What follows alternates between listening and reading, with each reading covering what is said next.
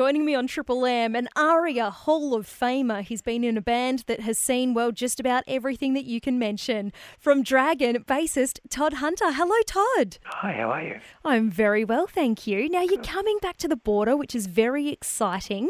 Yeah. Last year, uh, the Countdown Years tour took you all around Australia. And from April through to October this year, you're back on the road as part of the Countdown Oz Chartbusters. Now, tell me about this concert tour. What does it involve? Well, it, just, it involves two hours of music where we have two sets, and on the first set we play whatever we like from Countdown, and the second set we do the Dragon song. So it's a great night, and it's really a lot of fun playing those songs. It's, it's thrilling too, you know. You get into the first couple of bars of a song, and the whole crowd's like, ah, Yeah.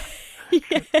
because everyone knows those song. Now, tell me, I mean, a lot of people sat down on a Sunday night, parked themselves in front of Countdown, but from the inside, what was it like? Okay, every time you recorded at Countdown, it was a pretty wild and weird day, where you just do rehearsals in this sort of huge, empty, dark studio. Then they let the doors open, and it would just go crazy from then. So you play, and then you go off and play somewhere else.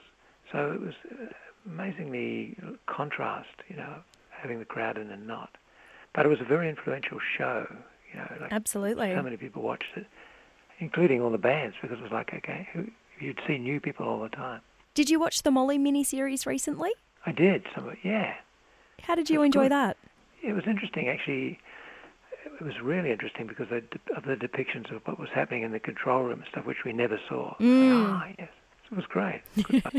And I'm sure some of Dragon's antics would have sent that control room into a bit of a frenzy from time to time, Todd. I'm afraid so.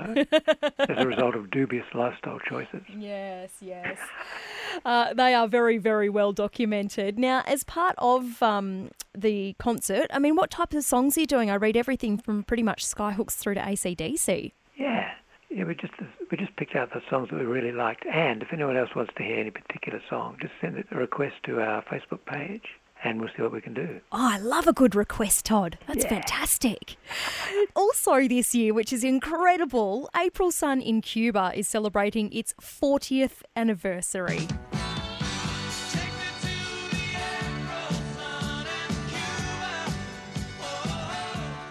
How did time go by so quickly? It happened really quick. yeah, no, it's amazing that the durability of that song is amazing. Where you hear it under all these different circumstances.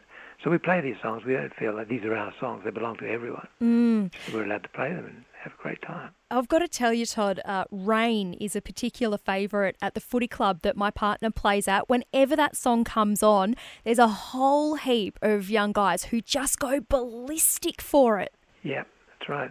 That's, that's one song that does appeal to younger people. Yeah, it's weird, isn't it? And we're really thankful that these songs are still around and have a life of their own. Yeah. Now, and, and that song in particular, you co-wrote with your partner Johanna, Yep, which is incredible. And you also wrote, I read, Farnsey's Age of Reason. apparently. Apparently, what do you mean by that? No, no.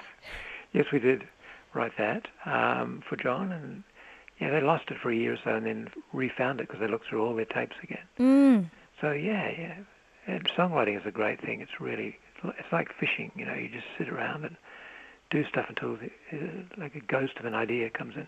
Yeah, And you know, no one knows how to write a hit song. If they did, there would only be hit songs. yeah, that's it. It's not exactly an easy task, is it? It's an it's a, sort of an alchemy. It's going to be absolutely incredible. Countdown Oz Chartbusters. It's coming to the Kinross Woolshed Saturday, the 27th of May, playing a whole bunch of great songs from Countdown years as well as Dragon's incredible hits. Bassist Todd Hunter, thank you so much for joining me today. Thank you.